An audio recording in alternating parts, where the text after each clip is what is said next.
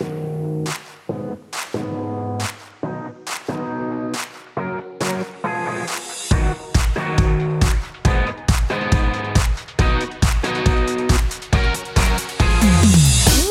to Punchboard Paradise, coming to you from the heartland of America in Omaha, Nebraska, where we discuss the world of tabletop gaming, the topics that affect the board game community, and give honest and fair reviews of the industry's hottest games. In episode 96, the Punchboarders talk about some recent plays. We reach into the mailbag and answer a question, and then review the new hotness of Brian Boru. Hey, everybody, I'm Clef. Hey, I'm Chad. I'm Richie. Woo! All right. All right. I hope Let's- everybody had a go. great Christmas punch bunch. I hope you got lots of fun games. And no coal in your stocking. Well, unless it was like a, a coal board game.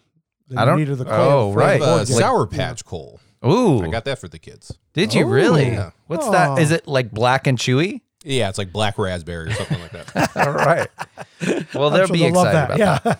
that. I wouldn't mind getting that kind in my stocking. oh boy, almost the new year. It is. Done with 2022. We'll have to talk about some resolutions soon. Ugh. Yeah. I know. hey, I did achieve some of mine, by the way. I, I mean, you, yours were pretty low. Hey, uh, no, the because bar was set pretty low. No, because so much of it was getting uh getting 18xx games played, which with you two is like a non-starter. So No, I actually I am impressed with how Yes. much you've been able to play 18xx. I would agree. I would That's agree. right. I would agree. I'll give you that. I made some huge concessions to try to be able to do that too. He's like he's like paying people, hey, I'll pay you 20 bucks if you come Yeah. over and play today. That's right. I'm going to give you some free physical therapy if you just stick around afterwards and play this game. Oh, too good. All right. Well, I suppose we should uh, just mention again, and I guess everybody's going to be hearing this for a while now. We got a couple things. Uh, first thing is our 100th episode is fastly approaching. Yeah. I mean, fastly. It is. Real we've had quick. some we've had some really good messages, Yeah? which are super funny. um, and you don't have to be a comedian though. We would just love to hear from you because honestly, like some of our favorite stuff is just hearing like what you'd want to play uh, with us and why. Yeah. And so please get those into uh, punchboardparadise at gmail.com. And that segues nicely into you could plan it. You could plan what game, you could talk about it, and then you could come to PPCon next May And play it. yeah. So make sure you get in on that too. We've posted all over our social medias the the uh, sign up. So we've kind of got a sign up genius thing going, and then uh, you can you can deliver the payment. Um, we have a PayPal link for that as well. So something to check into. Uh, and and just I just want to make sure so everybody is aware. There's some verbiage that was hard to fit into that sign up genius. So if you're looking at it, just be aware if you get a hotel room, you know, or the you know a room in the convention center, that includes all of your meals, the hospitality suite, and your con badge. That's all wrapped into that one price there together. So that's that's that's pretty cool. I mean, like I said, it's I think it's 370 for the entire 4 days and 3 nights with all your meals, all the hospitality suite and then your con badge if you just share the room with one person.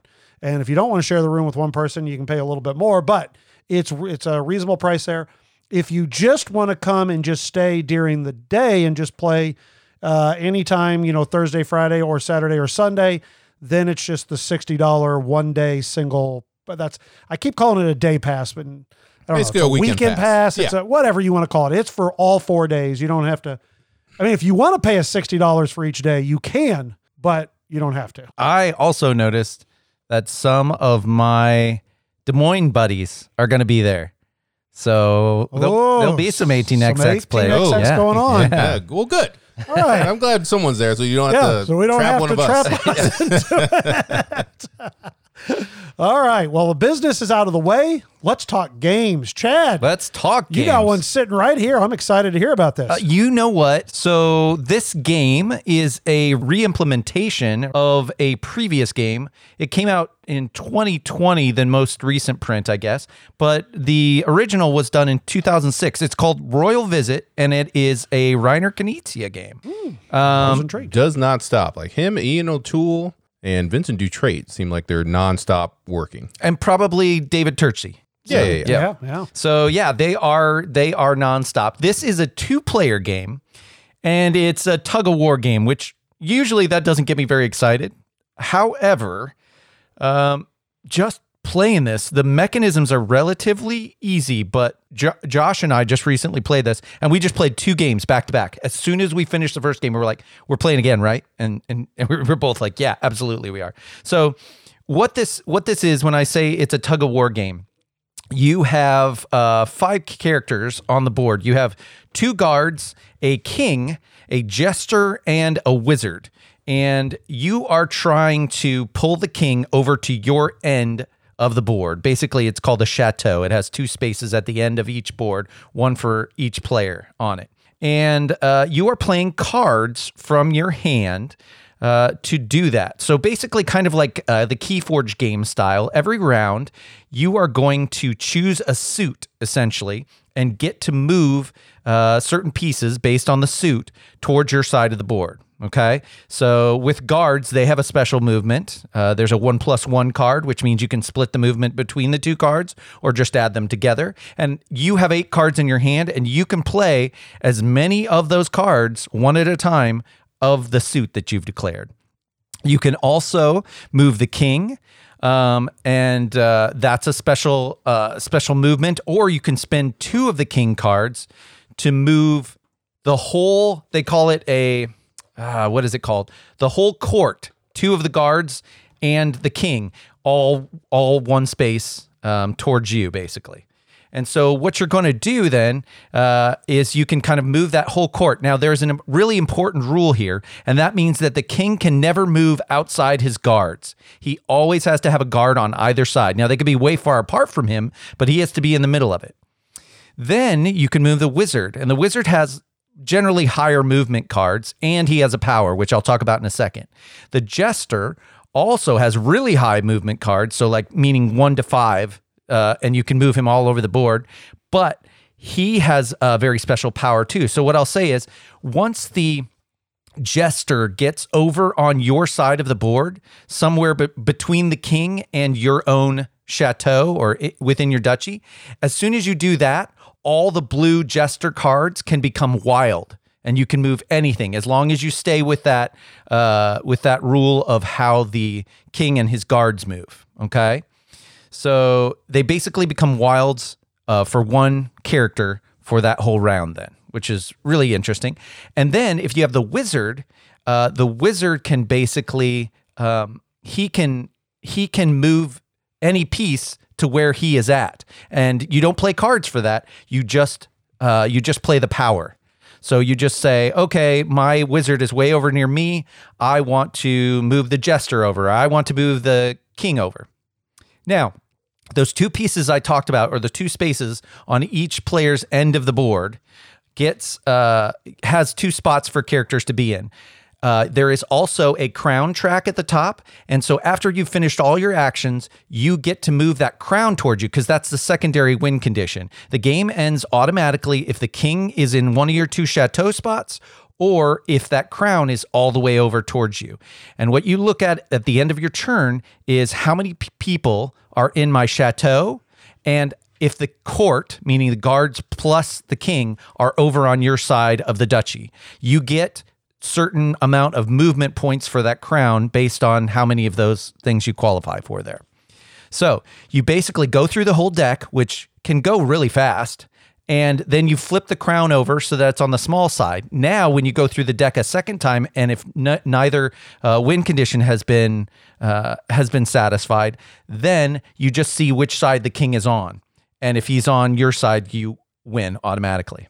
So it's really interesting. What I actually find the most interesting is that you can kind of control the pace of the game. So let's say the king and the guards and stuff are way over and I can't I can't get to them. I might try to do the wizard's power a bunch because you refill your hand up to 8 cards. And if I just do the wizard's power, now I'm not refilling my hand, so I'm slowing down the pace of the game until I get things the way that I need them to be, you know.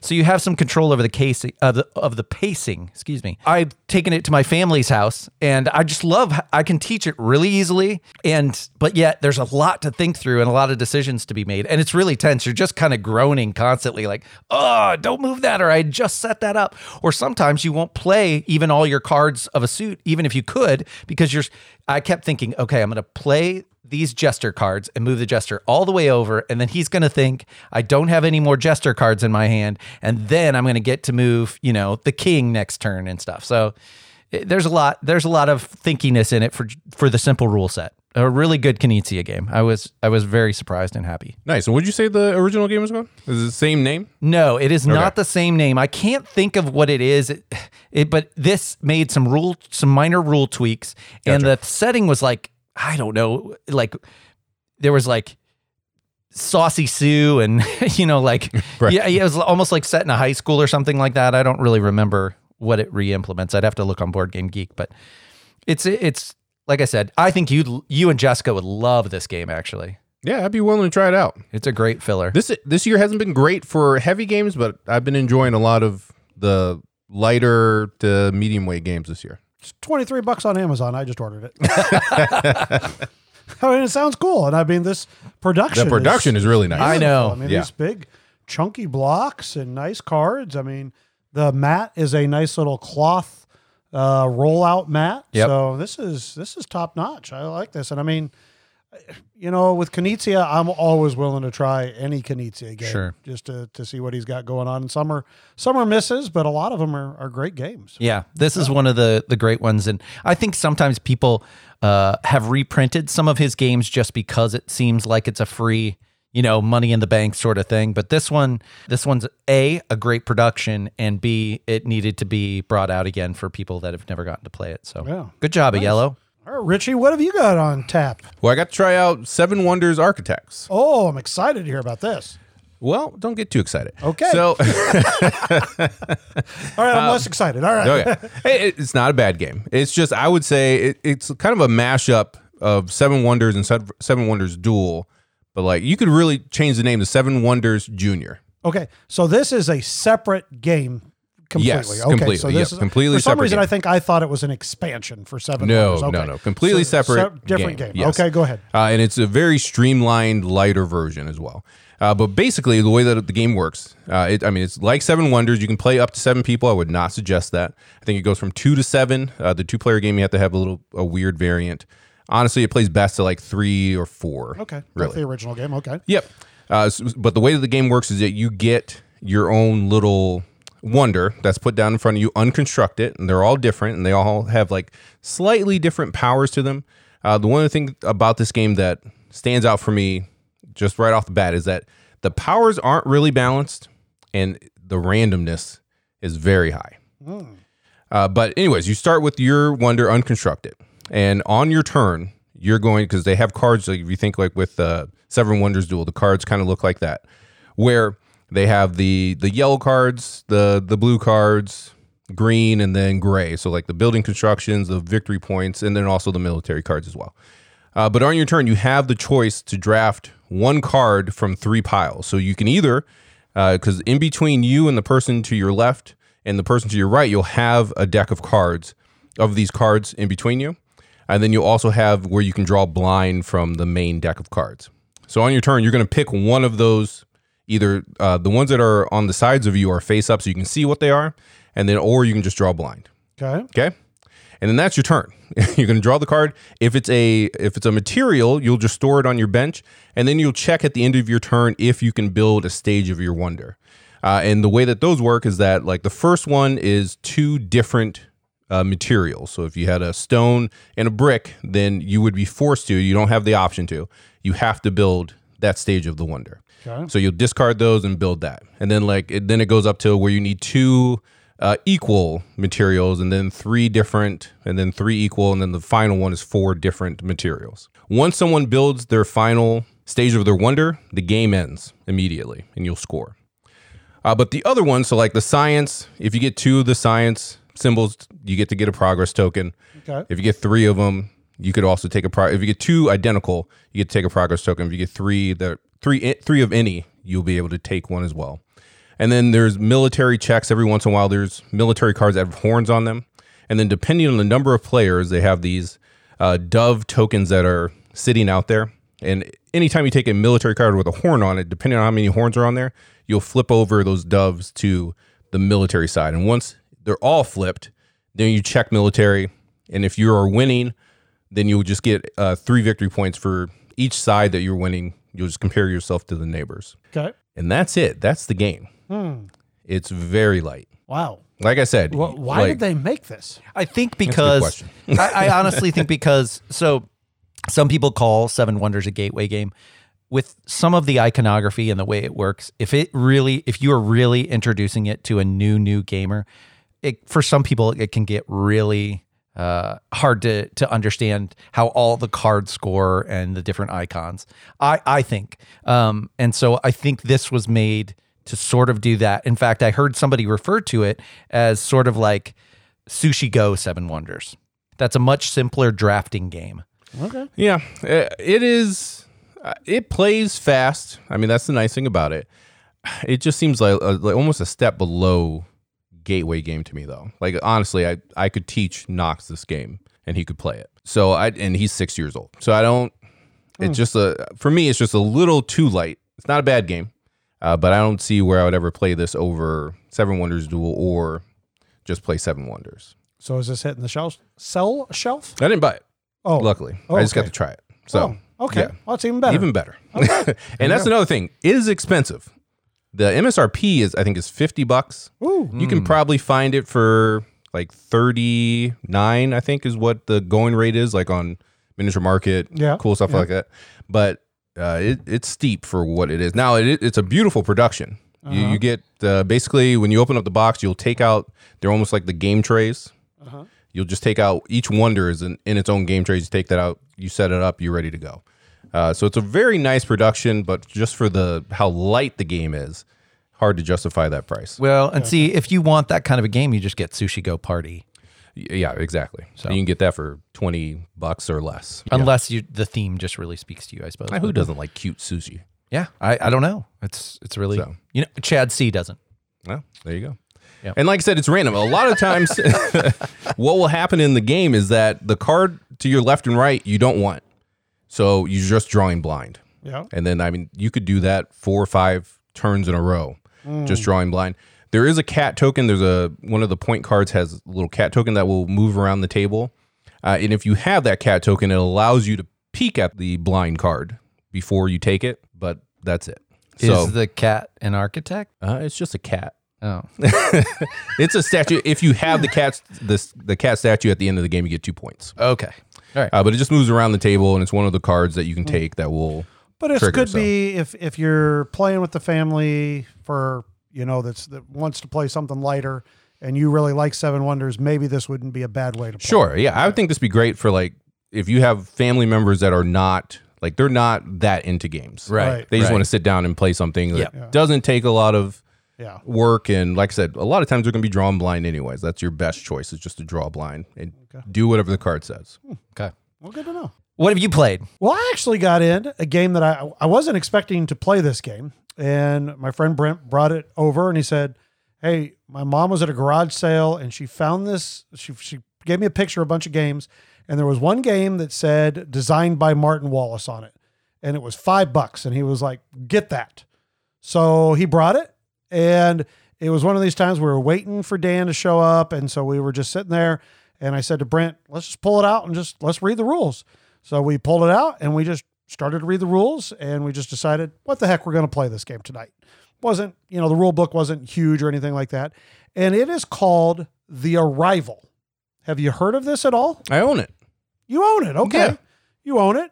It, it says it's a re-implementation of Mordred, Yes, Right. which was back in 1999 or something. So it's also by Martin Wallace. But Um, okay, so have you played it? I own it. Okay.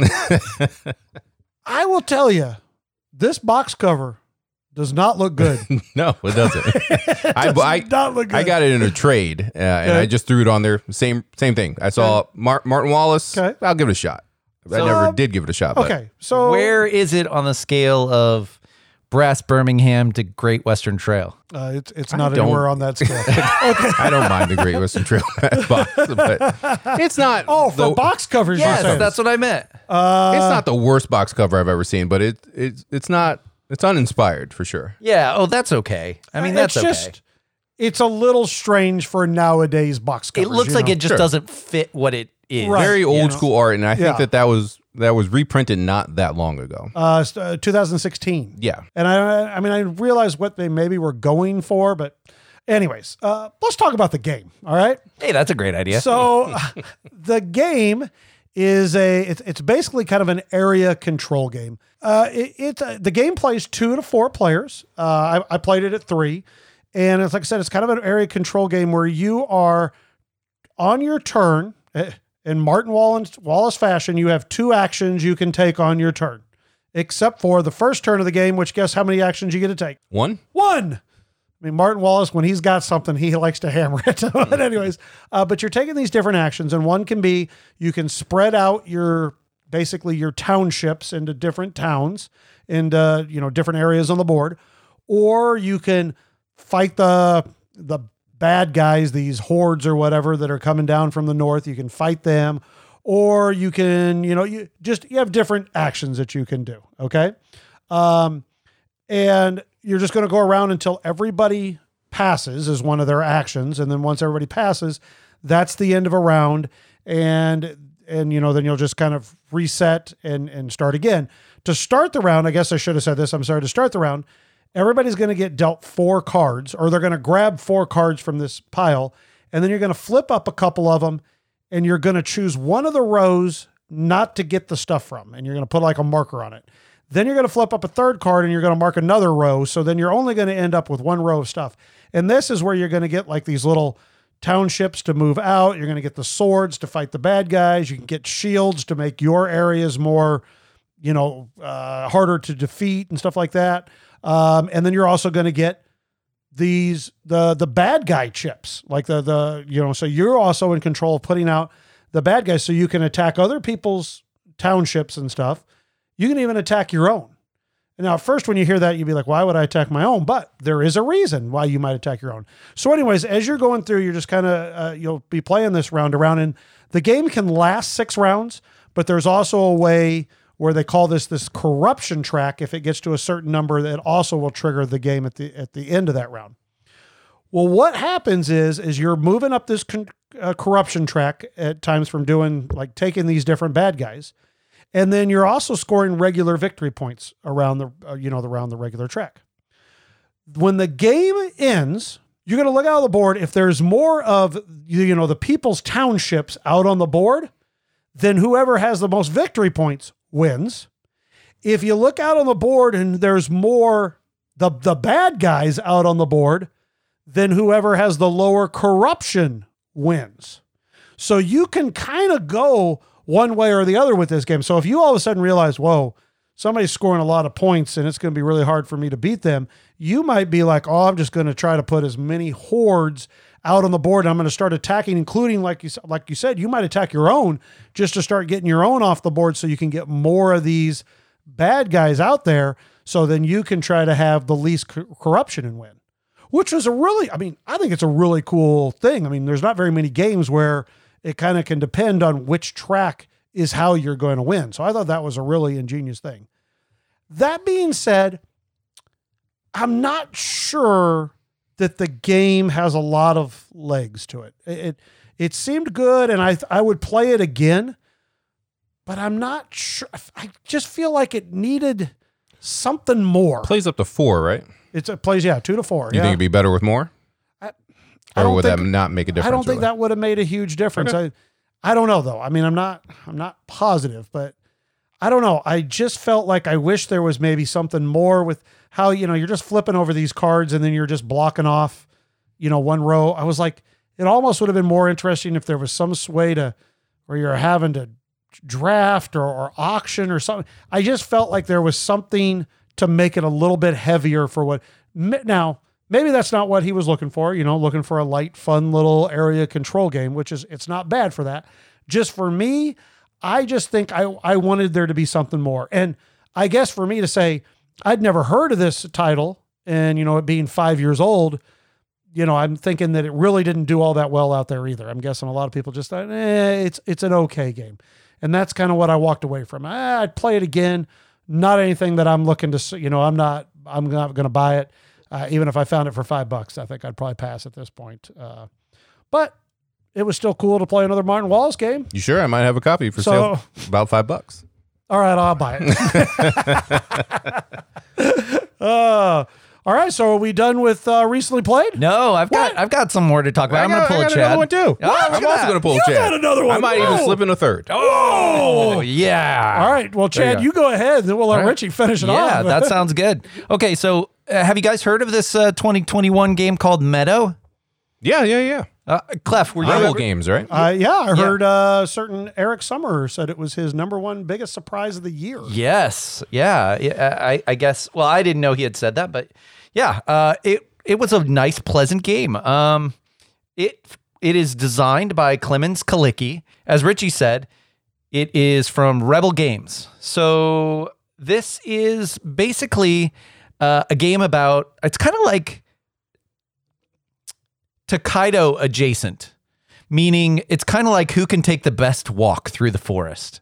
Okay. Uh, you're just basically trying to build up enough points and build up your tableau uh, and get points through various actions. So, in the center, this lasts for eight rounds. In the center of the uh, the board, or in the center of the table, is a 12 by 12 card grid. Now, uh, the the cards that come into this grid are are various decks that uh, are basically kind of one deck is land cards, which that means they are the bottom of your tableau all the way across, and then there are other cards that are um, sort of destination cards, which you can get uh, mementos uh, to put that you've gotten on your journey. Uh, and then there are other cards. And this is all about matching icons, really. So on your turn, you have these little action selection tokens, basically. Uh, and they are numbered one through four. And then there's kind of a, a wild one, I think, if you play with less players than four, because it plays uh, uh, from two to four, I believe. Anyway, uh, your action tokens you're going to be able to slot at different places around that card grid, and then that number is how far you go into the grid, either up the up the column or down the row to pick the card you want. So if I slot a two into the left side of the bottom row, that means I count over two, and that's the card I get. Then I get to place into my tableau. Now, the first card, like I said, has to be a land card because land cards don't really take anything to play most of the time. Uh, at least your starter cards don't, anyway. Um, but these land cards are what you're going to build on. And then you're spotting icons that you have out in your tableau to be able to play out the next card. So may, maybe on my one of my land cards, I need a toad symbol. Well, maybe my other land card has a toad symbol, so now I can play uh, that card on top of it, or I can play, you know, so different different requirements uh, I have to have in my tableau to play a card down on top, and in that way, you know, some of the higher point cards need two symbols or possibly even three symbols that you have to have somewhere in your tableau to be able to play that card down. So you're just kind of doing that, or if you're not doing that, you can go to the campfire, and there's a campfire slot where you are using the bottom part of your token. You're not using the number, but you have a special action. So, for instance, if you slot it into the somewhere into the campfire, you're going to basically get to use that certain special action. One of them, for example, is play two cards into your tableau at one time. Because uh, if you do that and you use another special action that you can play into the campfire, you can't automatically just play a card down into your tableau like you can when you choose a card from the grid. So, uh, anyway, uh, it's it, there are limited spots, but then the other thing that you get to do is out around the campfire, um, randomly placed each time when you set up the game, there are the little icons around the campfire. And if you can spot uh, two items in your tableau that are next to each other in the campfire, you can slot one of your point tokens in and get extra points for the end of the game. Okay.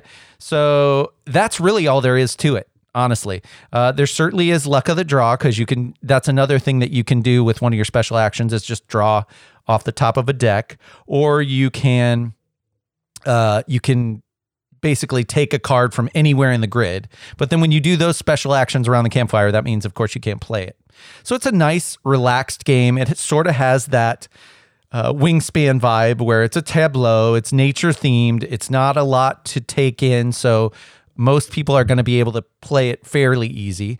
Uh, you do, it does actually surprisingly for what it is have some amount of um, analysis paralysis. Because if you keep in mind that a, there are limited spots around the gl- grid that you can slot your token into to get cards. And B, it's the same thing for that campfire spot too. If somebody takes a card that you were planning on right in front of you, it does fill in, but it, it could totally change the game because you're talking about four and four is the grid. So 16 cards out there at any given time, all of them having a lot of different icons. So it can really it can really cause some AP. So if you're playing with somebody who doesn't play very many games, you'll have to be patient with them, I think. But uh, it, I played it at Spielbound, our wonderful Omaha board game cafe, and uh, Bryce taught it. So it was it was an enjoyable game. Nice. It looks beautiful. So I'm I'm definitely willing to try it. Yeah. Agreed. Well, Richie, take us Oh. home. Wow. Well, I also played a game with. Uh, it wasn't really about nature necessarily, but plants and whatnot. Had some flowers in it and whatnot, and that's uh, Botanik, which Oh, is a little two-player game. Uh, and this is one that uh, this might be my surprise of the year. I picked it up not too long ago, uh, but it just sat on my shelf, and then as we're getting towards the end of the year, I was like, I gotta get, I gotta get these 2021 games in. Uh, so in this game, it's a little two-player tile laying game, and the way that it works is that you have this board uh, in between you and the other player, uh, and it has five columns on it. And at the beginning of a round, and there's three spaces on each of these columns. So there's a space on your side, a space in the center, and a space on your opponent's side. And at the beginning of the round, uh, you're going to take five of the tiles randomly and flip them out into the center. And then uh, a, a round consists of uh, the start, whoever the start player is, will flip over three tiles into the arrival zone.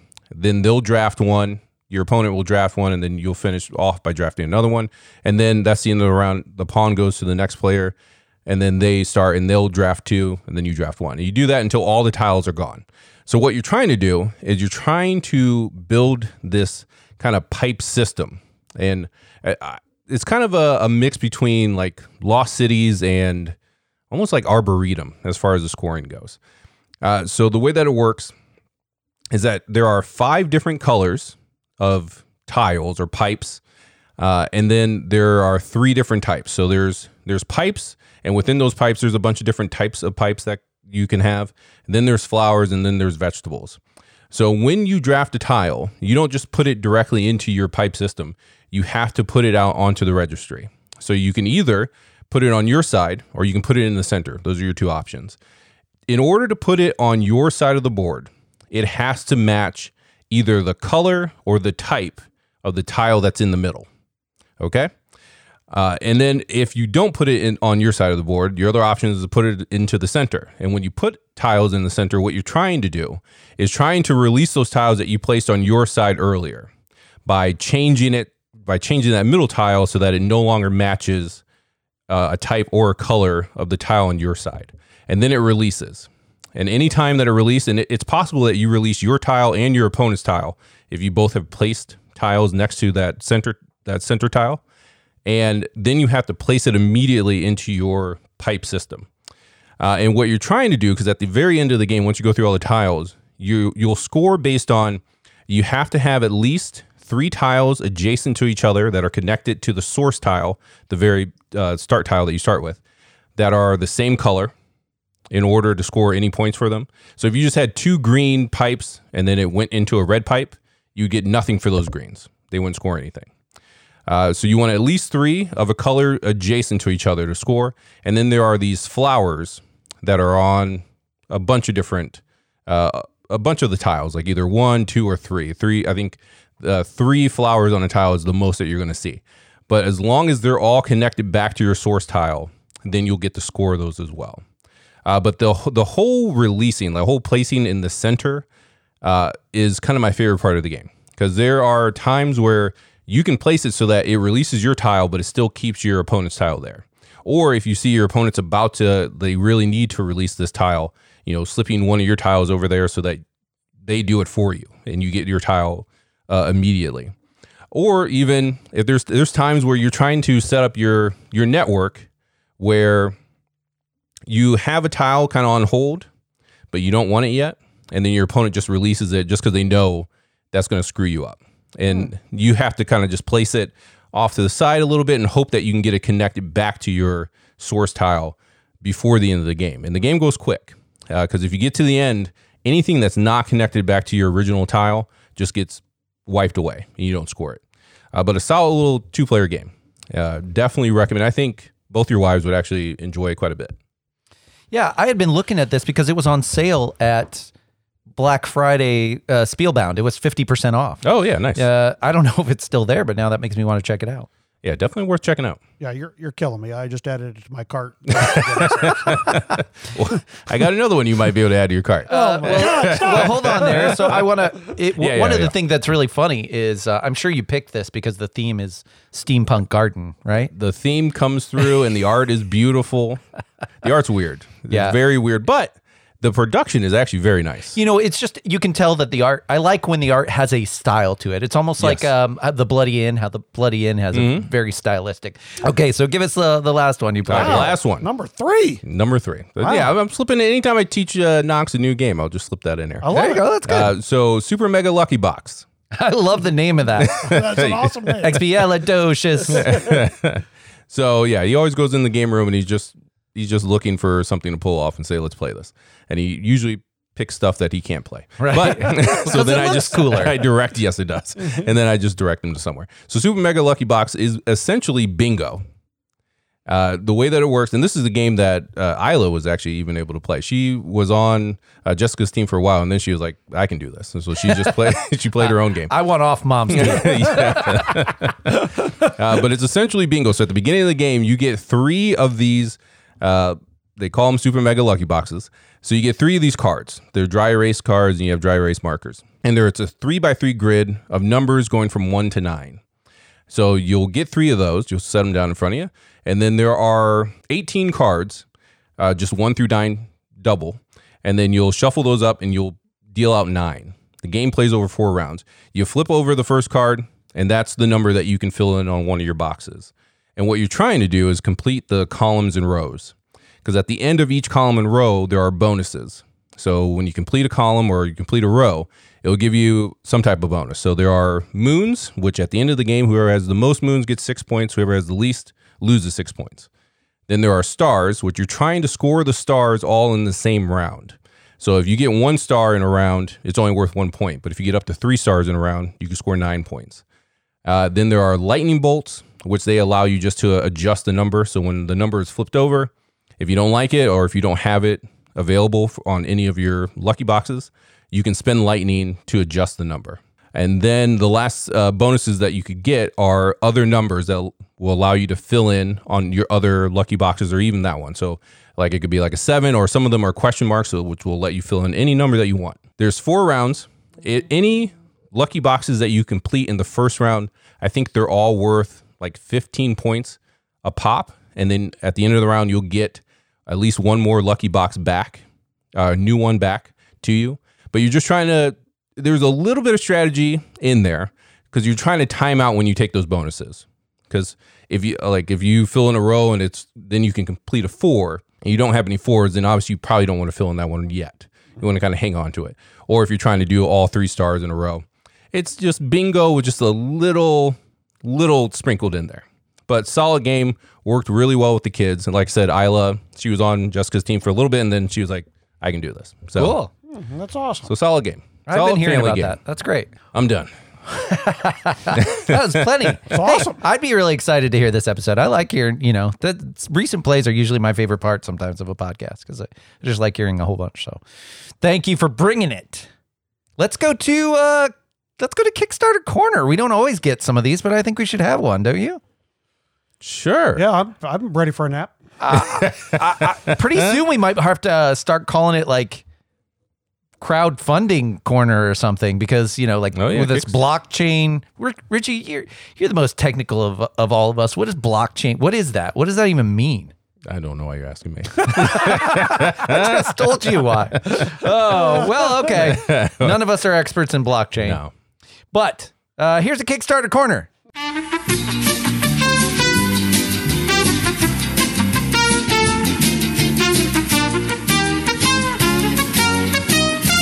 Okay, Punch Bunch. This is uh, this is solamente Chad because it is an 18xx, but it is a fantastic deal. By the time this episode drops, you will have probably about two days or so. It is supposed to end on January 1st at 6 o'clock. Uh, this game is Shikoku 1889, otherwise known as 1889 History of Shikoku Railways. So, this is a classic game. Often, uh, people use it as an introductory game. In fact, when it was brought up as a mailbag question and Cole Wehrle was on our podcast, he said this is his favorite to teach a brand new player 18xx.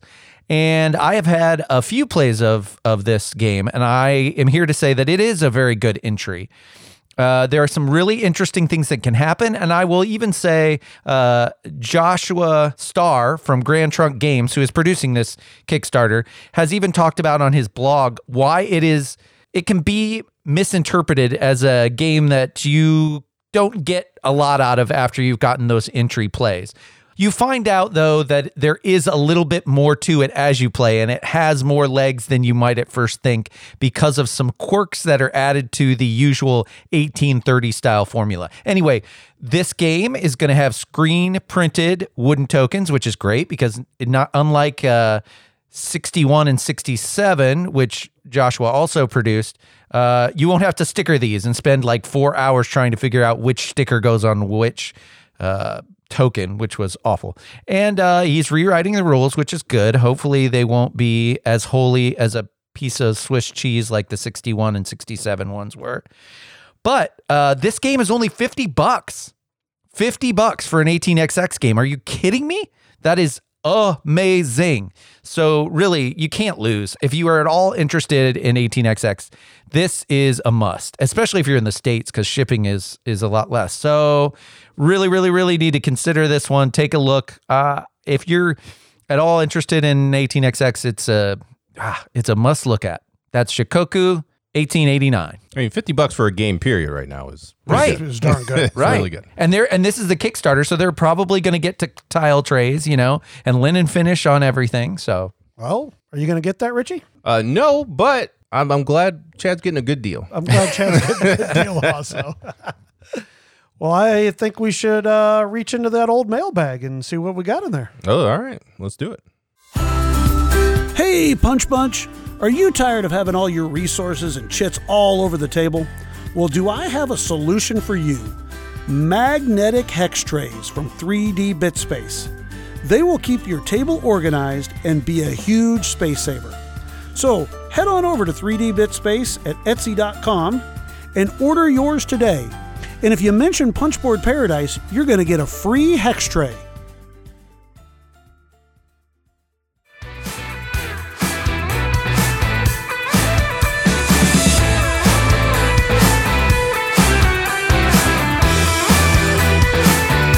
Right, fellas, we got a question from Derek Hibbler. Uh, first, he asked us in our, our Twitter. Uh, he has played Five Points Gangs of New York. Uh, it's one of the best area control games that he's ever played, but it looks awful. Uh, so, his question to us Have you guys ever played it? And more importantly, what suggestions do you have for getting games that look terrible but play amazing to the game table? Well, I think we can resoundly, the three of us, answer the first question pretty easily. No, we have not. I have not played it. I've not even heard of it. Um, I'm looking But at it I, I right now. like that. Uh, I like that time period. Right. So I'd Yeah, the definitely history. be interested. the Yeah. history is very interesting. it looks interesting. like it's a three to five player game. It looks like it's on the longer side. It's by Andreas Steding. Mm. Uh, Okay. We and know it's, Andreas um, Steding, Yeah, yeah. and it's a Mayfair game. So I definitely would be down to play it. Do you know what year? Does it say what year? Uh, Uh, yeah, it's uh, 2013. Oh, about that's eight years more old. recent than I thought. Yeah. Um, I can see what Derek is saying. It's, I mean, the cover is, I mean, I think it looks fine, but I mean, I could see where some people would be like, Ugh, I don't know. And obviously, uh, I mean, I'm looking at a few of the pictures here. It's getting, you know, it's it's honestly it's getting tough as I listen to like other podcasts and a lot of them like harp on certain things that are ugly. I think Food Chain Magnate is beautiful. And I think the board is beautiful. well, So it, it's I'm my I'm skewed these days, but uh, The and board is not really It's beautiful. beautiful. No, it is so beautiful. what's beautiful. wrong with it? it is it does what it's supposed to do, but I would never yeah, say yeah. an X Makes I would never say an 18XX board is beautiful. Oh, I think a lot of 18xx boards are beautiful. I've I've had to stop myself from buying 18xx games because the boxes look good. I'm not even talking about the box. Well, I'm saying the is boards I- too. I like Okay. I like some of the boards. I think it's very functional, but it's also clip art. Uh, but I, I do like the cards. I think the, Yes, cards, the cards are great. in that I- are the perfect. board, it, yeah, it's very, it's a very functional board, and I, I, I find beauty in that. I don't know. I, I I'm probably not the right person to ask, and I don't think Oh. Clef is now anymore with the one he's been playing. Five points right now is on Amazon. There's only one copy left. Oh, you better put that in your I throw it at the cart. I mean, You can buy three games in one night. Yeah. pretty good. goodness, this this, this is this is getting to me here. this has been a bad night. I got to go to Jamie's, keep 40 games, and be done. I don't know how Jamie does that. That is Yeah. Very impressive. That's amazing. Uh, Evan as well. I think Evan said his collection's at like 130. Yeah, he's Like, he pretty keeps good it at, like, too, 130. I, considering mean, all I the could at games he least plays. see 130. Could be, you? You can get yours down would to be- 130. Yes, I think I could get mine down to 130. I wouldn't like it, but Right. I could do it. But I don't think I could get mine down to 40. 40. I don't think yeah, so. that's really hard. Anyways, that's a whole nother question. So, ugly games, or you're perceived by a lot of people, ugly games. How how do you get to those to the table, Chad? Well, I, I was thinking about it. I'm trying to think about what the ugliest game I might have is, you know? Um, my copy of Indonesia is not really ugly on the map, but it's kind of battered and stuff, you know, because we ordered Yes. it from that whatever That place. candle store. Yeah. Definitely not attractive. I It's mean, not. it's, so, uh, but you know, here's the way I, I would do this I would sell the experience. So to you two, I'd go, okay, you guys, we're going to play this game that is like, i it's real mean. And you can basically call mergers on companies that you're not even involved in. All right. And it is so much fun. You are, you know, so you're just, I mean, I think you got to get into the experience. Um, and if this person is more of a thematic gamer, you know, or they like the story of it, then you, then you go, hey, uh, you know that uh, Gangs of New York movie? This is really great because it's kind of like you are, you know, taking over uh, little five points area and you're going after Bill the Butcher or whoever it is. he just bought it. He did. I knew it. He, he sat there and talked for two minutes about getting his games down to forty, but, but he put he put it. Oh man! To paraphrase forty year old virgin, that's an awful nice cart. I'm going to put my game in it. Well, I'm excited to play it now. yeah. I mean, it looks it looks beautiful to me. I, honestly, for me, I have enough groups that I don't. I just don't force anything anymore. If like if I know if I bring a game to you guys, you don't care. If I say it's a good game, you're willing to try it. Like you Right. don't care Right. what the game looks like. I don't. I don't take games to Jessica that look hideous right. just because there's enough games out there that that look great that I don't have to get right. over that hurdle. Okay, okay. But if you did, what advice would you give to Derek? Yeah, because let's say Derek Yeah. doesn't have a group like yeah, us. Derek's not like us. He's you know they look at him and go, "These are ugly." I'm not playing this five points gangs of New York thingamajigger that I just bought. Uh, money you have to pay them. I don't. I mean, Richie, yeah, so that you gets expensive. You would have to really sell them on the theme. I mean, I guess it, with that, that that was what you would really have to harp on. I was thinking the same thing. I was thinking because I, think if you just go with, "Oh, this is a great game with this mechanic and this and this," I don't think that that's going to do it for people that are, want a pretty game. So I think you would have to sell them on the theme. You know, like, hey. Have you seen the movie Gangs of New York? No. You know, with I. Leonardo. you should. Yeah. what about Wolves of Wall Street? Anyways, but if you know, so you'd say, "Hey, have you seen that movie?" And they go, "Oh yeah, you know, no, oh, Daniel Day Lewis, he was so great, and you know, I mean, Leonardo was in it and everything, and it was just an amazing movie."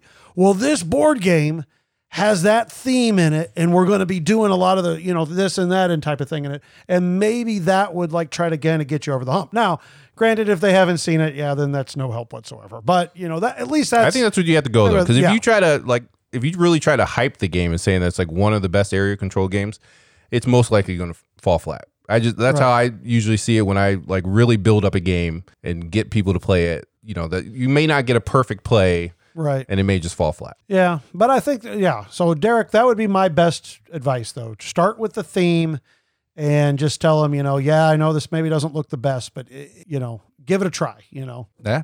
I, I, I second that. Yeah, I think that's the best bet, honestly. All right. And Derek, you just got me to buy another game. So, so it better better be good, Derek. Uh, Derek, I wouldn't take it too personally. It, it obviously wasn't very hard. it's only my third game I bought in this podcast. yeah. okay. Well, you know, uh, speaking of punch punchers, we got a new one in the flock. Yeah. That's right. Chad, I got this one. All right. Mr. Dan Leonard. Wow. Yes. Nice Yes. work. Uh, uh, Richie and I both got a chance. Play a game with them at Age Steam Con. Yeah. yeah. That Uh, is I got nice. to play a few games Oh, with him, and we got actually, to yeah. we got to introduce him to Skull King as well. That is right. We and he, played he may have thought King. we were a little crazy. He, I guarantee he thought we were crazy. Well, that's good though. That's awesome. It's always good to Yeah. introduce people to that game. And he's an Age of Steam fan. So, Oh. Dan Leonard, thank you so much for contributing to our Patreon. We appreciate it. And uh, we know not everybody can do that, but when you can, it helps us out a bunch to be able to do some of the stuff we do. And uh, even even retweets and giving us podcast ratings and uh, you know just talking about the episodes to your friends those those are great things too so thanks so much bunch we appreciate you well, I think we should uh, do a little featured view. Oh yeah. Here we go.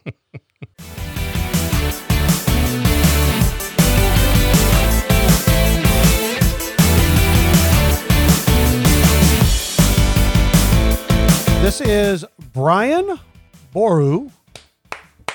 Chet's gonna have a hard time. It's going to be the whole episode. The High King of Ireland. Um, it is designed by Peer Sylvester and it is by Osprey Games.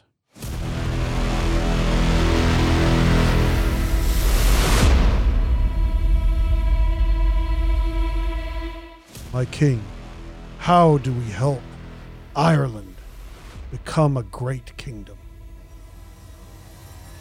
Well, we must join our forces to defeat the Viking invaders. We must extend our influence through the church throughout the land. And we must be cunning with making key matches of our sons and daughters. And that will make Ireland great! Oh, that was really good. Yeah, you're That really was showing your good. range now. Yeah, I mean, it wasn't an Irish accent, but that's still pretty Uh, good. this- Also wasn't they Mickey didn't do Mouse. it. That was They good. didn't have Irish accents back in the day. back Oh, in really? 1300s. You didn't know that? Oh Yeah. no, I, I had no idea. They came along uh, Braveheart time. That was uh, Scottish, by the way. well, all right, fine. okay, okay. Richie, look at me for a second. Uh, Yes. I want you to know that he was at work today, and that is probably when he wrote this. I can imagine him in his Practicing in office, his right? office? Yeah. Yeah. And one of his employees comes in, and they go, uh, "No, sir, I didn't see you standing on top of your chair practicing a war speech. I'll, I'll get out."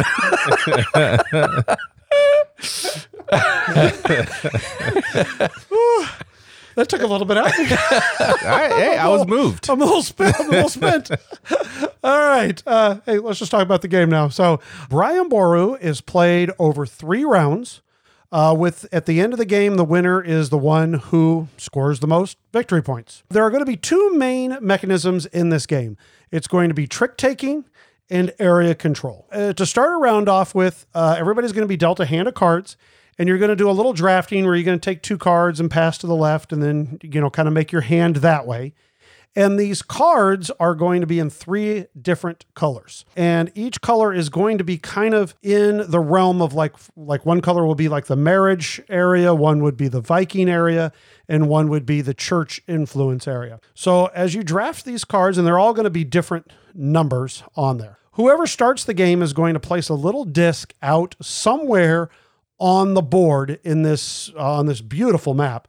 And you're going to place it out there and then you're going whatever, and there's different colored dots. So let's say I played one on a red. I am going to start off with if I get to, if I'm the person who put that out there, I'm going to start off and I have to play a red card. So then that's kind of like the trump color, if you want to, if you'd like to say. Now in this game, no one has to ever follow the trump color. They can play whatever they want to. So if they play, let's say, uh, let's say you played a red eight and somebody else plays a yellow 10 and then somebody else plays a red uh, 12, then the red 12 will obviously win because red was led.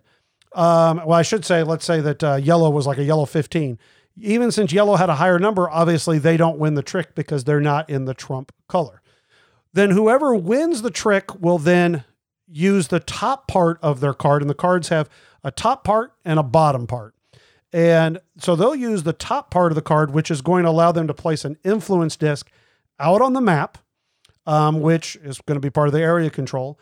And then everybody else is going to get to do in order of the number of the cards, they're going to get to do something on the bottom of their card, which is they can basically, every card allows you to pay some money and you can expand one of your discs from a, uh, an adjoining area of where you're already at.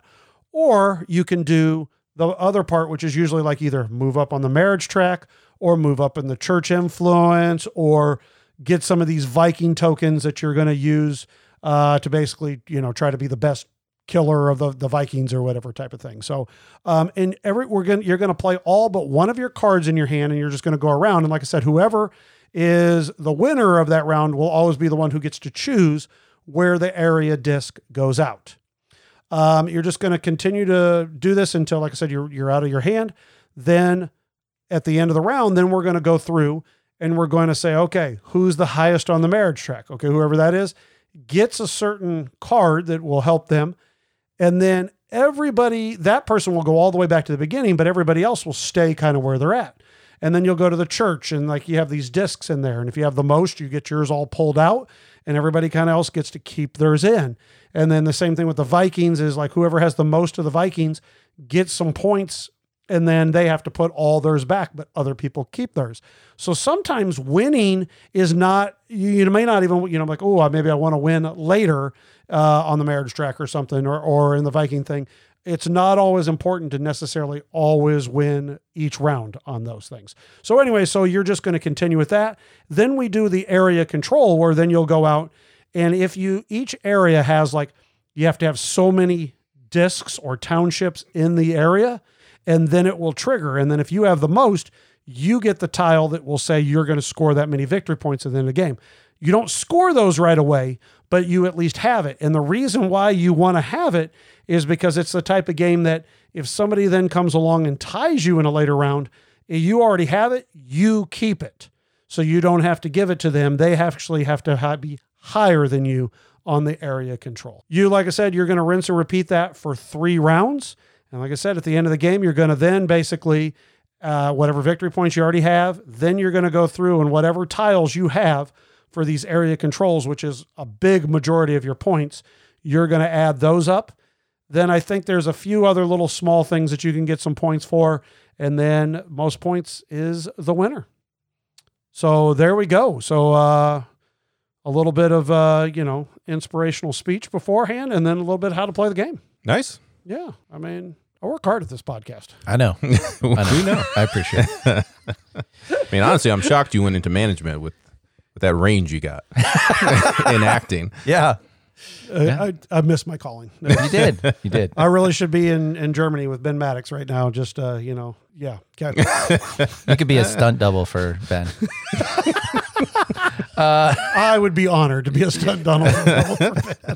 Uh, so let's talk about art, art and components, shall we? Uh, Osprey Games is kind of known a lot of times with their higher production and, and Yes. components. What do you yeah, think? ac- across the board. I, I mean, I love this production, but yeah, like you said, Osprey.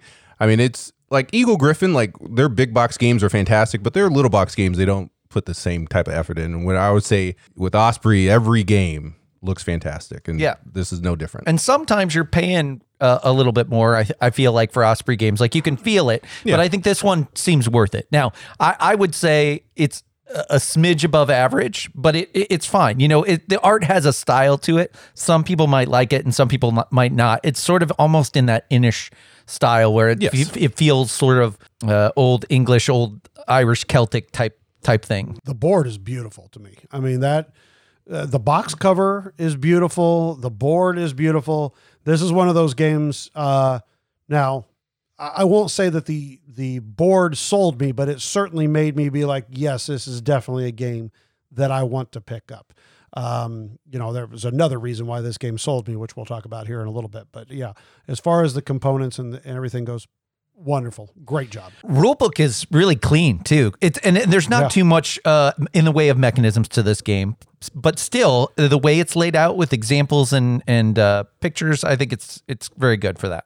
Yeah, no, I, easily understandable rulebook. no issues whatsoever there. I was able to read it right from the rulebook and have absolutely no problem learning it, and yeah, being able to play it immediately. You know, quick read, great, yeah, great uh, rule book and great components. Yeah, Although with the rule book, I'm, I was just going through BGG here. It looks like there's a slight discrepancy between the German and English rules. It's a long thread. I'm not going to get into it, but apparently Oh. maybe that's something to be aware of. Okay, good good looks call like the out. translation might have just Might maybe been not just- come completely all the way. through. Yeah. Okay. Well, what do you guys think uh, about the gameplay? Well, okay, so I'll real quick I'll throw in so the reason that I got this game is because the designer, Mr. Peer Sylvester, he did another game that I really love, which is Richie has talked about it on a, some podcasts, and I've gotten a chance to play it, and I, I love it, and I own this one too. It's called The King is Dead. The king is dead. Uh, doesn't doesn't quite have the same ring. Doesn't have the same ring. okay. um, so I and I so I was certainly intrigued when uh, he, he printed another game and it looked very interesting. So I definitely wanted to pick it up because of that. I will say my initial like out of the gut re- reaction was it was a little lighter than what I thought it was going to be. Okay, it is. I mean, if you're looking for a nice combination of a trick taking game and area control that's not super complicated, this is really a good game for that because the trick taking taking is super. I mean, it's dumb, stupid, simple. I mean, there's no trouble with it at all. It's almost like a one-time bid around. It more is. than It is more than a it- trick-taking. Yeah, I it's would- trick taking adjacent. Really. It really is more, yeah, because there really is. You can play whatever. I mean, there is now there's strategicness to it, really 100. percent But there's not really necessarily. You're not always looking to win the trick necessarily. I would kind of reminds me of Furnace during the bidding, where you Yes. kind of sometimes you just want that compensation. You want that you know Right. the other action, The not- bottom action. Yes, Yeah, yeah, exactly. And some of those cards, so if you win it, they don't talk about it, but that action of putting out an area control disc can be good, but sometimes those really high cards cost you like two money, Yeah. which is really hard. So often if you're tight on money, you can't even play a card that you would want to get the area. Um, true. Those wild cards too are nice. We didn't, I mean, that's sort of like if if the lead card is a trump, then that's sort of the trump trump uh, of you know Yeah, there are like three white cards or five. I can't remember, however, and they can be any color that you want. Yeah, to, to trump it in there. But yeah, uh, I will say that of my plays, I've realized that sometimes you can't go too hard into one thing in a round. Like if you go really heavy into the marriage track, you might be way up there and it doesn't do you any better than just beating somebody by one spot. There's no other bonus or anything for it. If you get all the Viking tokens, it doesn't help you any more than than anybody else. So I think there's a real neat balance of how hard do I want to go at something, but now if I forget it, somebody could sneak up and do it. But if I hit it again, I might be way too high up, and then it's like, okay, it doesn't even matter. you've wasted actions. You've Yeah. limited yourself. Sometimes that happens in later rounds, especially. I, I like that out of this game. I think that's a really interesting thing.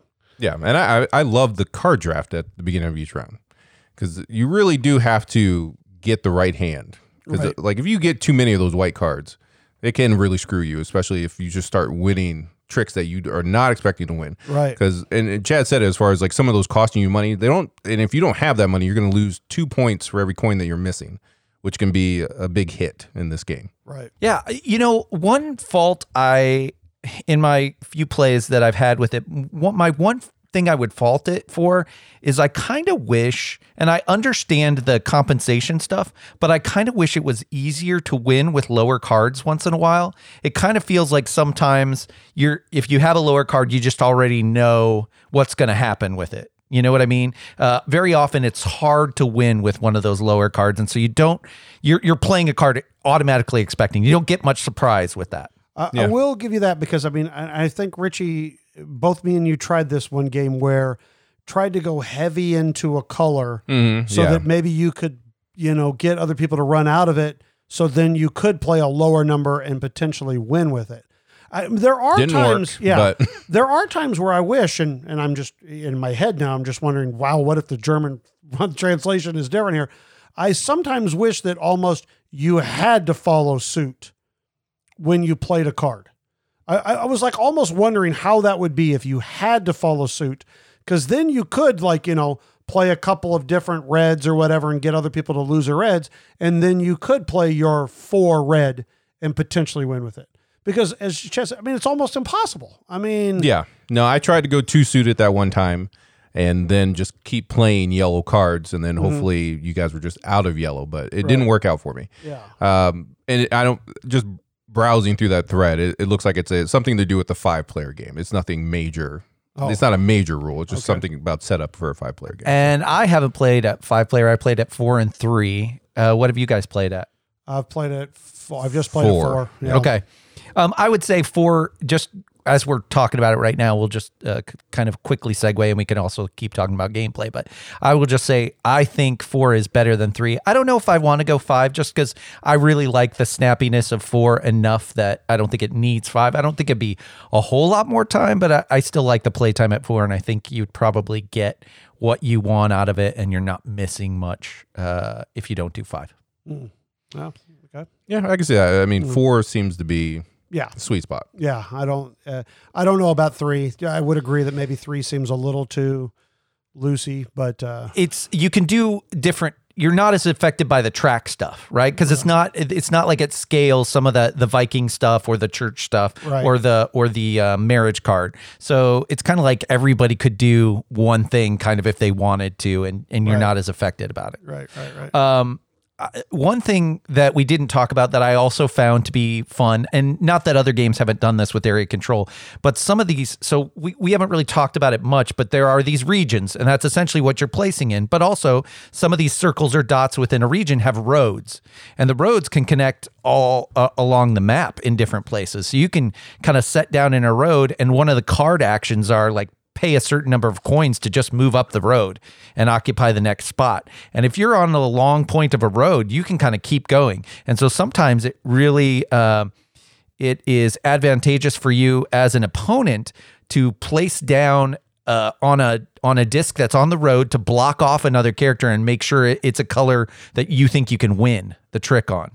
Uh, and I kind of like that. You know, you kind of have options, but you can stop it. You know, you can stop other players. So that's another level of interaction there. yeah, yeah. That that is interesting. How it's not just all connected like in most games or whatever. I did like that. That was that was cool. Replayability, variability. I mean, do we find this? Where do we find this, Richie? I mean, replayability, I think, is there because I think that even though the game is lighter, that I think there are a lot of strategies to explore. Uh, variability, I mean, it's the same setup, it's the same cards, but kind of like with Inis, like once you get to know those cards, the actions on them, once you know like the different uh, the people that you can marry, all those different types of things, I like the the strategies that can be developed off of all of that knowledge. So variability low, but I would say overall the replayability was pretty high for me. Right. I, I- do.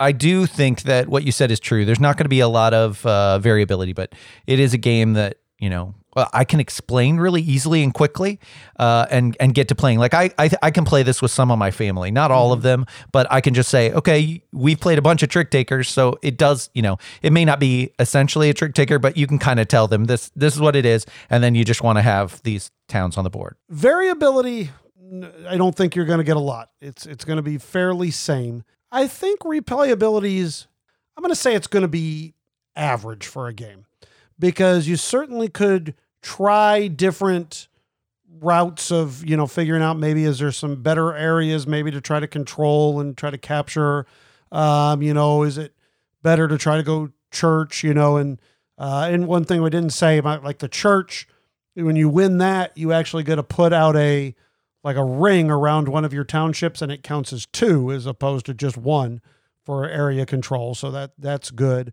Um, so, but I would say overall, I- would say it's just kind of average. I- I think I could play this game three or four more times, but I don't see it being a game that I could play a lot. Where, like his earlier game, The King is Dead, I could really see I could play that game a lot because it really has a lot of has a lot more depth in it and doesn't to me the player count it just is always the same.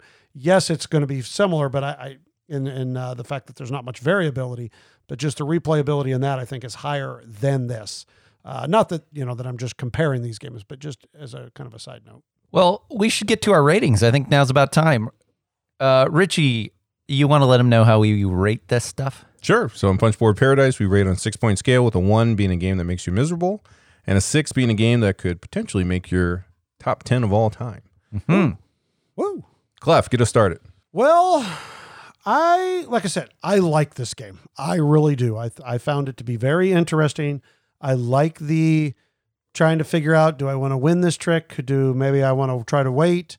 Um, you know, do is it uh, which track should I go after? I found all that very fascinating of how that was working together and and the whole just everything about it was very very very interesting. Um but like I said, it wasn't quite maybe ah, as as meaty as I was maybe looking for, and maybe that's on me. Okay, uh, saying that, and I wished the trick taking was a little bit more part of it. Um, as Richie kind of said, you know, and, and Richie kind of nailed it on the head there, where it almost felt like a bidding system, then it felt like a trick taking system. Um, so overall, I'm going to say I like this game. If you like The King is Dead, I think you should try this because it definitely has, you know, it's it's uh you know, it's it's a good design by the same designer, so I think it's it's worth checking out. I'm not saying it's a go buy on, you know, on the spot, but I would say it's a game worth checking out. It's beautiful. The production is just absolutely gorgeous for in my opinion. I'm going to come in and I think this is a solid 4. You know, I don't see it necessarily it, it may make my top 10 games of the year simply because you know there's not a lot of necessarily great games out there but i think in a lot of years maybe it might be like a ride on the outskirts of my top 10 of the year.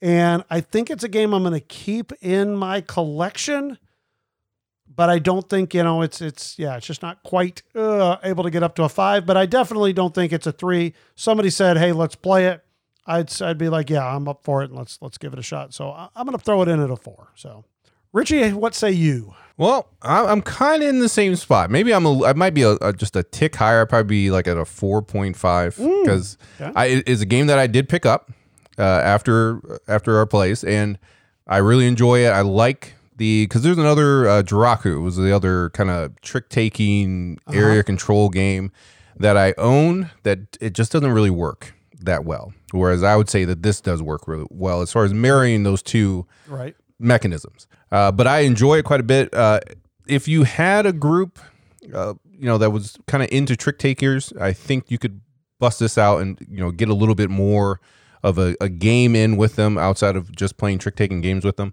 Uh, but like uh, like we've talked about, the variability is not high on the game, uh, so that that's going to probably prevent it from hitting the table as often as I probably like. Uh, so ultimately, I'm going to come in at the four, but I, it's really probably like a four point five for me. Okay. Okay. Jed, Gosh, I'm gonna sound like a punch borders broken record, but I, I- I basically identify with a lot of what you said. Again, I think it's important for me to state that yes, this isn't for Sindas Volk, but that's a good thing too because I'm not going to teach for Sindas Volk to some of my family members, but I I can easily pull out this one. I can easily pull this one out every two months or something and be happy with the way it plays and get the experience I want to out of it. And that's kind of the way I feel about it. Again, when I first played this, I was like, oh, this could be a five. Is this a five? But only because, just like what Clef said, it probably makes my uh, favorite 10 of the year in a weaker year. Just straight up a weaker year. Uh, so I would give this a really high four, but it's not given a five because I feel like uh, when we do our punch board previous plays of this in five years, uh, we'll probably just. We'll Might be, might be in a decade. Yeah, I know. so we'll probably uh, it would probably have to be a four then. So I'm just going to give it a four right now. There you have it, Punch Punch. Fours across the board. A game you should check out. Make Ireland great again.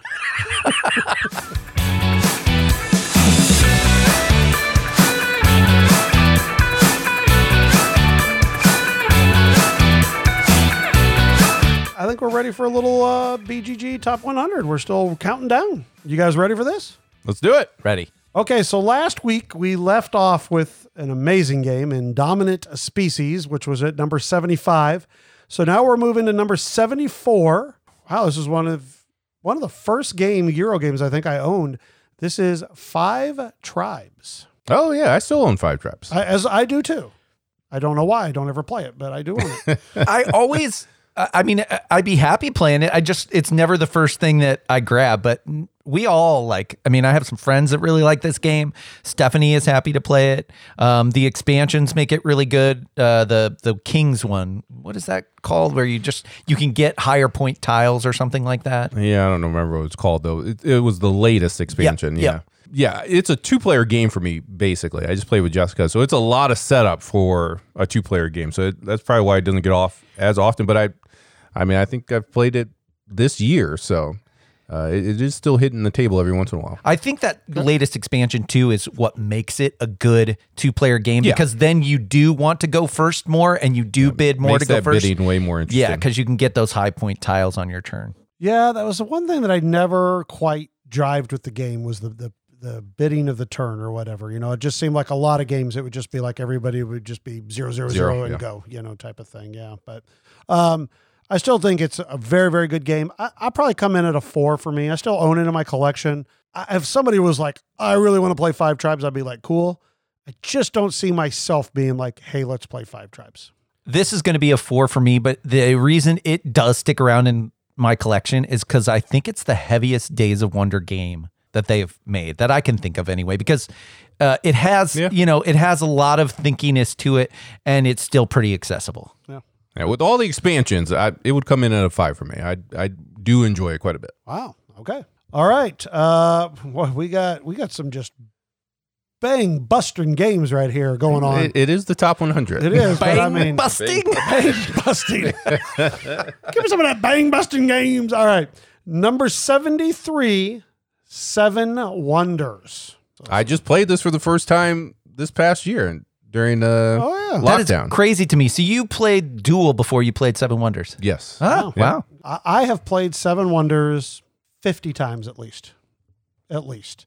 Uh, used to be my wife and Mason and me would play this game on a nightly basis almost, just the three of us. And I mean, you, you can pop out a game in half hour, 45 minutes, you know, when just everybody knows what they're doing. You can just really, you know, churn it along.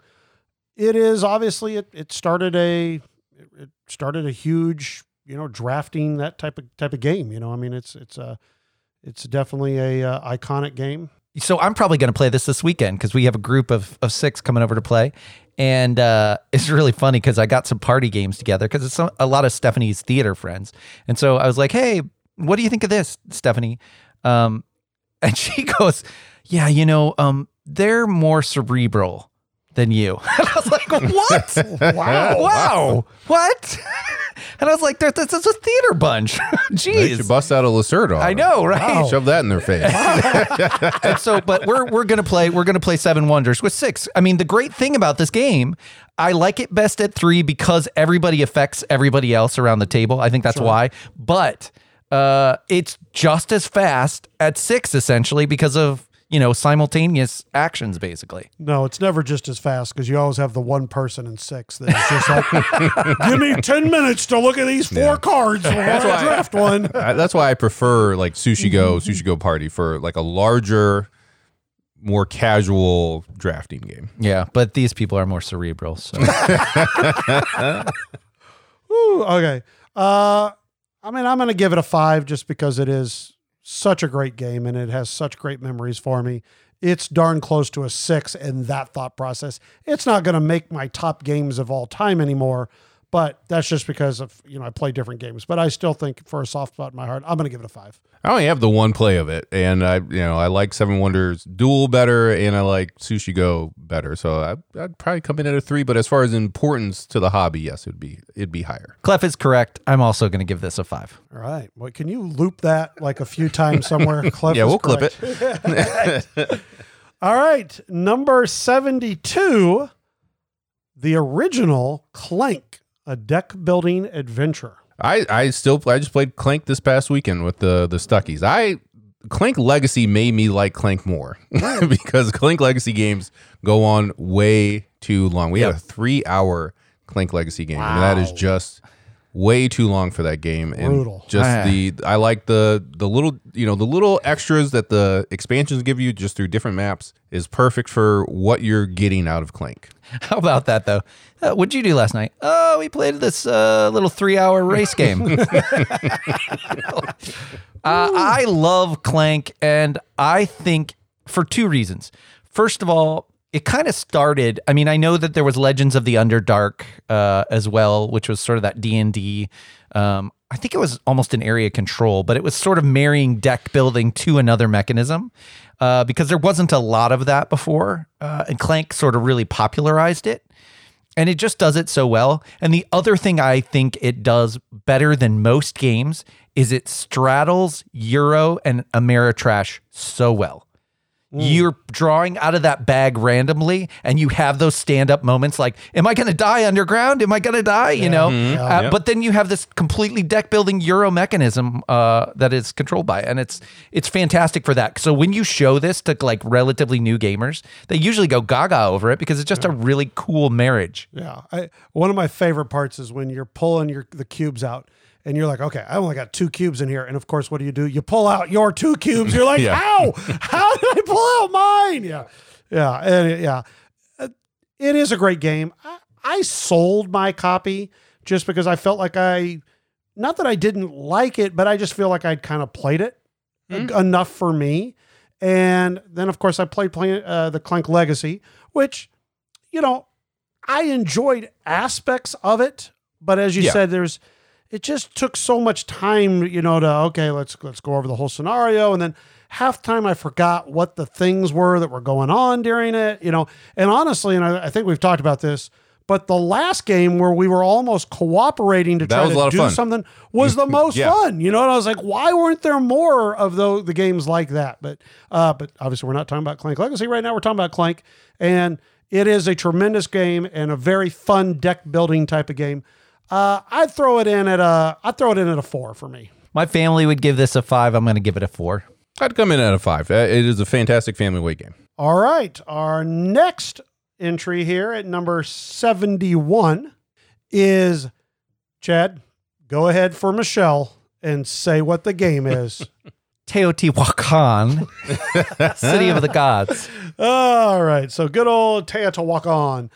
Um, Sunshine. this game for me, woo, just didn't hit the mark for some reason. Uh, I played it. I mean, I've played it. I'd guess probably somewhere seven to eight times. I would guess. I liked it a little better when I started, and then as I kind of realized what was going on, even with the expansions, it just kept kind of falling flat. I eventually got rid of my copy and just you know don't. Uh, in fact, it's probably my least favorite of the T games, and I a few of the T games I love, like uh, Tawantinsuyu. I I love that one. Ooh, I I still need to play that one. so I, it's good. It's fun. Makes Chad laugh every time. Did you say Chad- any of the D names? That was uh, that was as close as I've heard you get to the actual title in a long time. Uh, yeah, I was saying, wait, and they added this to Board Game Arena, which that's actually usually a good thing for me because then I can j- play it a bunch. Right. And I, the more I played this, the more I disliked it, and then I eventually got rid of my copy. Uh, so yeah, I'm I'm kind of in the same boat with you. I still have my copy, and uh, although I'm not always excited to play, when someone wants to play it, I play it, and then I'm like, oh yeah, I, I really enjoy it. But I I totally understand where you guys are coming from. I can't fault you for that, and and I don't blame you at all. I I could easily have this experience. I think one of the things that really kills it is it's so damn procedural, and you don't have like a player aid thing that says I just need to print one out that says do this, do this, do this, do this, do this because inevitably almost all the time because you have all these things that trigger in that game when you do an action, you forget something. Yeah, I we just recently played a game that had like this the what you do on a turn like on the first player marker, and I was like, that's what that game needed. It needed a just a a, a placard almost, and you just should have went down and said, okay, did I trigger any uh technologies. Did you know i do this. Did i have to turn my dice? Did i have to go here? Yeah. I think that's what kind of turned me off to it is it was so procedural every single turn. It just it just didn't work good enough for for me. This was another two where I really did like the what the solo game was trying to do, but it was so darn fiddly. It was a churchy uh, solo design. I mean, I like I said, I really enjoyed it, but like halfway through, I had to take a nap and then wake up again and finish the solo game because wow it, it was taxing. Yeah. The nap was probably better. Okay. uh, I mean, I'm so, I'm coming in at a two. I mean, this is a Oh, wow. game. I if somebody wants to play it, I am going to actively say, can we play something else? And that I think that's the only out of all the T games, I think that's the only one that I would say that about it. When he I- says, "Can we play something else?" it just means he doesn't say anything and he slaps it out of their hand. Uh, if the group really pushed for it, I would play it. So I'd probably come in at a three. I'm actually going to say a four because I still have it, and there are reasons to like it for me. Okay, so to finish off our group of five for this one, we have number 70. It is a, another, well, I think part of a trilogy here, which is the Paladins of the West Kingdom. I start to get confused on which one is which. now. Have you played Viscounts? I Yeah. played them all. Yeah, 'cause Okay. Dan bought them Dan, all, right? Dan backed still bought them yeah. all, yeah. So I played them all, but I just get confused in my head of which Paladins one is the one where you have the you have that big board. Okay. you, you have your own board. Nope, let me bring it back. you have a there is a big main board, but you have your own board where you're you're placing them down, like a card tableau or a worker placement type thing. like worker placement type Okay. thing, and then you're triggering the actions on your board to do the stuff out. Sure. I think. Okay. See, exactly. That's my point. You, kind of start to get confused. I mean, they're, they start to blend together. Uh, I appreciate what Shem Phillips is doing, and I think he's pumping out games, which is respectable. There are a lot of these small publishers that can only put out like one or two games. He's he's like, I think he feel I feel like he's really got a great pace going, and you know, so he does a lot of good things. But it shocks me that Dan has Mister Don't put a euro in front of me has all these kind of multiplayer solitaire games. You know what he said to me the other day? I was talking to him, and he's, you know, because he goes to other places, and he's like, "Yeah, I played Maracaibo the other day, and I did this." He's like, "I just don't want to play Euros on Friday night." That's that's what he told me because that's our night. He's like, "I just don't want to because when I'm with you guys, I don't want to waste the time that we could be playing something that's more interactive or more heavy or this." He just, I just don't want to play Euros on Friday night. And I was like, you know, I get that, you know, and I mean, Yeah, it makes sense. like I don't want to play Mansions of Madness with you. yeah, exactly. You- we have our own kind of groups. Now, sometimes it's frustrating because sometimes, like, you know, Imperial Steam, I was really excited to show them. And he just was like, you know, no, I'm just not going to do it. So, I mean, I did eventually teach it to him, but it's, it's sometimes it's hard for me to get Euros to the table. See, big, big main board, and then you have your own little board. That's that's great. That makes still nothing to me. Uh, I will say this: I, I know this for a fact. I know whatever the first one is, I didn't like that much. Then this was the second one, right? Of Yeah. This little There was trilogy. Architects. and I liked this one better. Yes. And then the Viscounts I liked even better. I think I, I liked them better as they went along for me. So I haven't played the last two, the Viscounts or the Paladins. Which one has the little thing, the center thing where you're like slotting cards into or something like that? Viscounts has the circular Has thing. a Okay, circular okay, thing. Yeah. that's what I'm Uh-huh. thinking of. All right. yeah. yeah. Have you played them all? Yes, uh, I happened to be over here both for Paladins when Dan first got it. Yeah. and we, he just set it up, and then Viscounts. Oh, It- okay. It, must have not been a Friday night then. no, it was a Friday night. Dan, uh, Brent was occupied. I think it was during Oh. his busy season at Okay, school. sure. yeah. Maybe when Richie's here, it's okay. I don't know.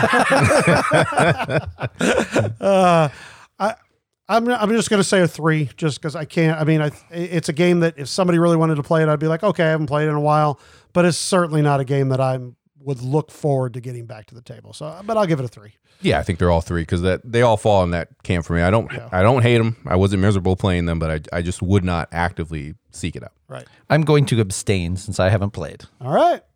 So there is the next five in the BGG top 100. We're getting down there. It- some of these games, you know, I, I wouldn't think to pull off the shelf. You know, it's just nice to be able to talk about them. And sometimes, you know, some of them are, are hard to find games too. Yeah.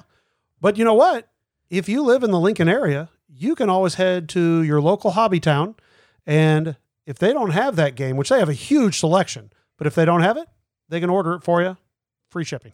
And if you're unsure about any of the games, they have a fantastic staff there that is willing to help you out, figure out exactly what you need. That's right. So if, if like I said, if you're in the Lincoln area, head on down to Hobby Town. They got two locations there, and they are ready to help you buy some board games.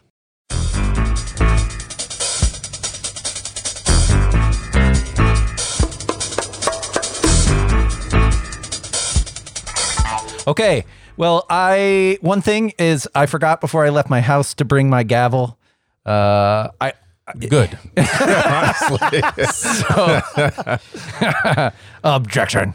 Uh, but so anyway, you should still all rise because the honorable Chad A. Jacobson. You still haven't gotten judge. a bailiff that can introduce No. you? Look, Look, that is a Patreon goal, but yeah, go get Mason. down here. All rise. he might say some other things you might have to bleep out. I don't know. yeah, we definitely would. He'd be. I've never seen a bailiff who just introduces the judge while giving him the solid finger the whole time. All right. Oh well, so the assignment was for these two uh, attorneys at law to provide some good, uh, good information and defend their game. Which Clef had race for the galaxy, Richie had race. Ro- Richie Roll, had I roll had for the galaxy. Excuse me. I will. I will let Richie go first again. I will Okay. Okay. let him talk. All right. Uh, let's. So we, you we have. might have to talk about board court too at the end of this. have a little on-air discussion about board court. Okay, should we'll talk about board. Do we have court when two we're done. minutes? Is that how much? Eh, it's something like that. Who cares? Okay. a minute, This is- whatever. Yeah, this has gone off the rails, clearly. Here's the thing. Already. I think I like both of these games more than Clef. Honestly, I've played uh, Roll for a hundred and I played Roll 150 some odd times. I played Race 50 some odd times. Wow. Roll for the Galaxy. Uh, the reason a lot of people don't like it is because they think because there's dice that it's random. I, in my opinion, after all my games played, I have more control and Roll for the Galaxy than I do Race for the Galaxy. I like them both, but Race for the Galaxy is much more random. You can't control the cards that come out of the deck for you. You can take the Explore action that lets you take a look at five and keep one, but you do not have the same control that you do over your dice with roll for the galaxy and you also when you do do that explore action you're scouting for tiles you have an option on both sides of the tile. So it's either a planet or it's a development and you can build your tableau. If you are experienced in the game you can build your tableau very easily to control everything. And it, it is a game that in my opinion skill wise you can build up in roll much easier than you can in race uh, just because of that randomness. Now, I would think race is actually better if you are playing with someone who's new to the system, just because of that randomness will kind of equals out between a, a very experienced player and a, a non-experienced player. But honestly, they're both great games. Okay. All right. Thank you. Uh, Clef. All right, Your Honor. Uh, I love this. I'm going to start off by saying Richie should win this. I mean, Roll for the Galaxy is one of his favorite games. He, I put he's played it a ton. I just found out he's played it over 150 times. Okay, I mean it's close to his top 10 of all time. Everything in this favors Richie. Okay, but let's be honest. Race for the Galaxy is the more pure version. It is the more strategic version. In Roll, he says it's not random. It's still a random dice, and then you have to deal with what you have. In Race, okay, maybe you don't have the card you were maybe looking for, so then you have to redo your plan and go, okay, well, these are the cards that I have. So I need to use these cards. And then the really cool part about races always which role do you choose which what is your opponent going to do and you have to choose the role and then you hope oh and then you both pick the same one and you're like ah i could have done this other action it just is so much more enjoyable in that way and i think it is by far the more strategic game But I really think you should let Witchy win this one. So that was good. So I wish you would have just told me that. So I didn't do any amount of studying for this at all, or any amount of thought of this during my work week. Heck, you weren't standing on a chair practicing your defense of uh, roll for the I was. galaxy. honestly, I had to throw this together real quick because I when I spent so much time on this. Uh, Richie, would you care for a rebuttal? Uh, sure. As far as more strategic, I, I I don't necessarily agree with that. The as far as the action selection, it's the same between both games, and they both suffer actually at a higher player count. That tension goes away when it's four or more, just because almost every action is selected. You don't really need to worry about it. Both games play better at two and three, in my opinion, for that part of it. Uh, as far as roll, more punishing game. Uh, with race, you're using your cards that are in your hand to pay for your planets that you're putting out. So if someone selects settle, if you're trying to work out what do you think they're going to pick, and you don't pick settle, and you're hoping that they do pick settle, and they don't, in race, not that big of a deal. Whether they pick it or not, you'll have the cards in your hand. And roll, you are assigning your dice to that action. And if that action doesn't happen, you're out. You're out those dice. Those dice could have been somewhere else making you points or getting money to get more dice back into you. And in this case, they're just done. So it's definitely more brutal as far as the consequences if you don't get that right in roll than it is in race. Okay. Well, I totally agree with Richie. Is that your rebuttal? Uh, I'll be quite honest with you. He hasn't I played race in so long. I haven't played race in forever. I think I've played roll like once. I didn't even Right. remember you had action selection and roll. I thought that was something different for race. So yeah, I, well, you can great job, right, Richie? you can thank me now Yeah. because I'm going to make sure you get in your plays of race. so So you right need- after I get done with my Concordia and my 1830 place. yeah, you need to do, you need to uh, to start up on those. And Richie, uh, you you win because I thought you had some salient points, uh, and uh, you sounded like you actually did do some work and had some intelligent things to say about. it. Well, I mean, the thing I have played these games way more than Clef has. Yes, and I, yeah. when I was doing, it, I was like, I'm probably going to end up just arguing both games Right. Yeah. against each other. But Now, one and- point. Sorry.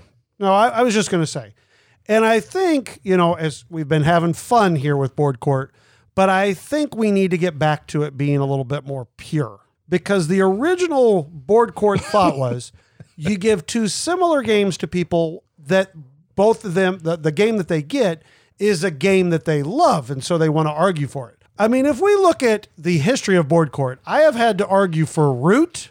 I've had to argue for 1830. I had to argue for Concordia and now Race for the Galaxy, which amazingly I've played Root more than any of those games. you don't own any of them. and I don't own any of them. Yeah.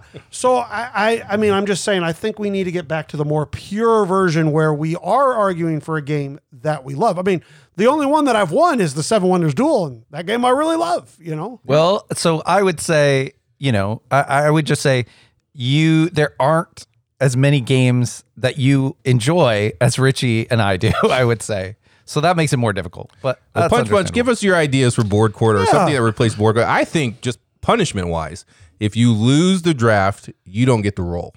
You're just automatically last, or wherever the person who wins puts you. choose you. So Yeah. then you're just out getting to roll. Right. I mean, I think I think we throw that in there no matter what. Okay, And we throw that in there. Let's and then figure maybe out. Let's yeah. throw it to the punch punch and say Figure out and something. It's not tattoos, so Corey. Not don't tattoos. start saying tattoos. But Unless we're let's- talking about temporary tattoos. No, I don't even Not want even a temp- temporary I don't tattoo. even want a Okay. temporary tattoo. But l- something that you think would be fun. I, I mean, I think it should be something on air that we could do, and just something fun that we could do for whoever wins the draft. It draft. could also be positive. it does not have to be a punishment. yeah, I mean, it could be, but yeah, I um, like I like the temporary tattoo idea. I want one of Clef's employees to be like, last, I am last not- week, Ooh, temporary last- face I know. tattoos. Yeah, exactly. Last week, last week I came in and he was doing this weird like Russian Western accent thing, and this week he has a Woody Woodpecker on his cheek. Yeah, I like the temporary face tattoos because I'm really the only one that would not suffer. yeah, yeah, exactly. Uh, all right, so yeah, well, there we go. So Well, hey, uh, there was way too much shenanigans. My uh, my head hurts. But punch punch. I hope that you have had great holidays so far, and that the new year is wonderful and safe and prosperous for you. Absolutely. And like I said, if you are interested in coming to PPCon, all you got to do is go to our guild at 3227 and their information is there. Uh, if you have any questions whatsoever, please, please let us know. We would love to get as many of you there as possible because we would love to play some games and we'd obviously like to meet some people. Uh, we've already got a bunch of people that have signed up from out of state, which I'm excited about. So uh, just, yeah, um, if you're, like I said, if you're interested, please go ahead and get signed up. And uh, the information's all there. But if you have questions, let us know. Punch, punch. Be good to yourselves and be good to each other. All right, everybody. Have a great night. Thanks for listening.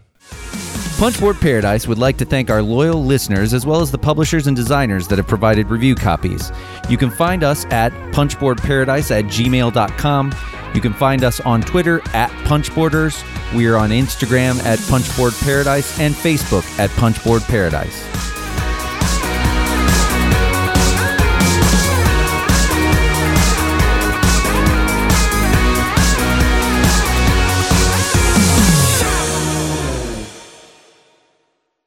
Clef is correct.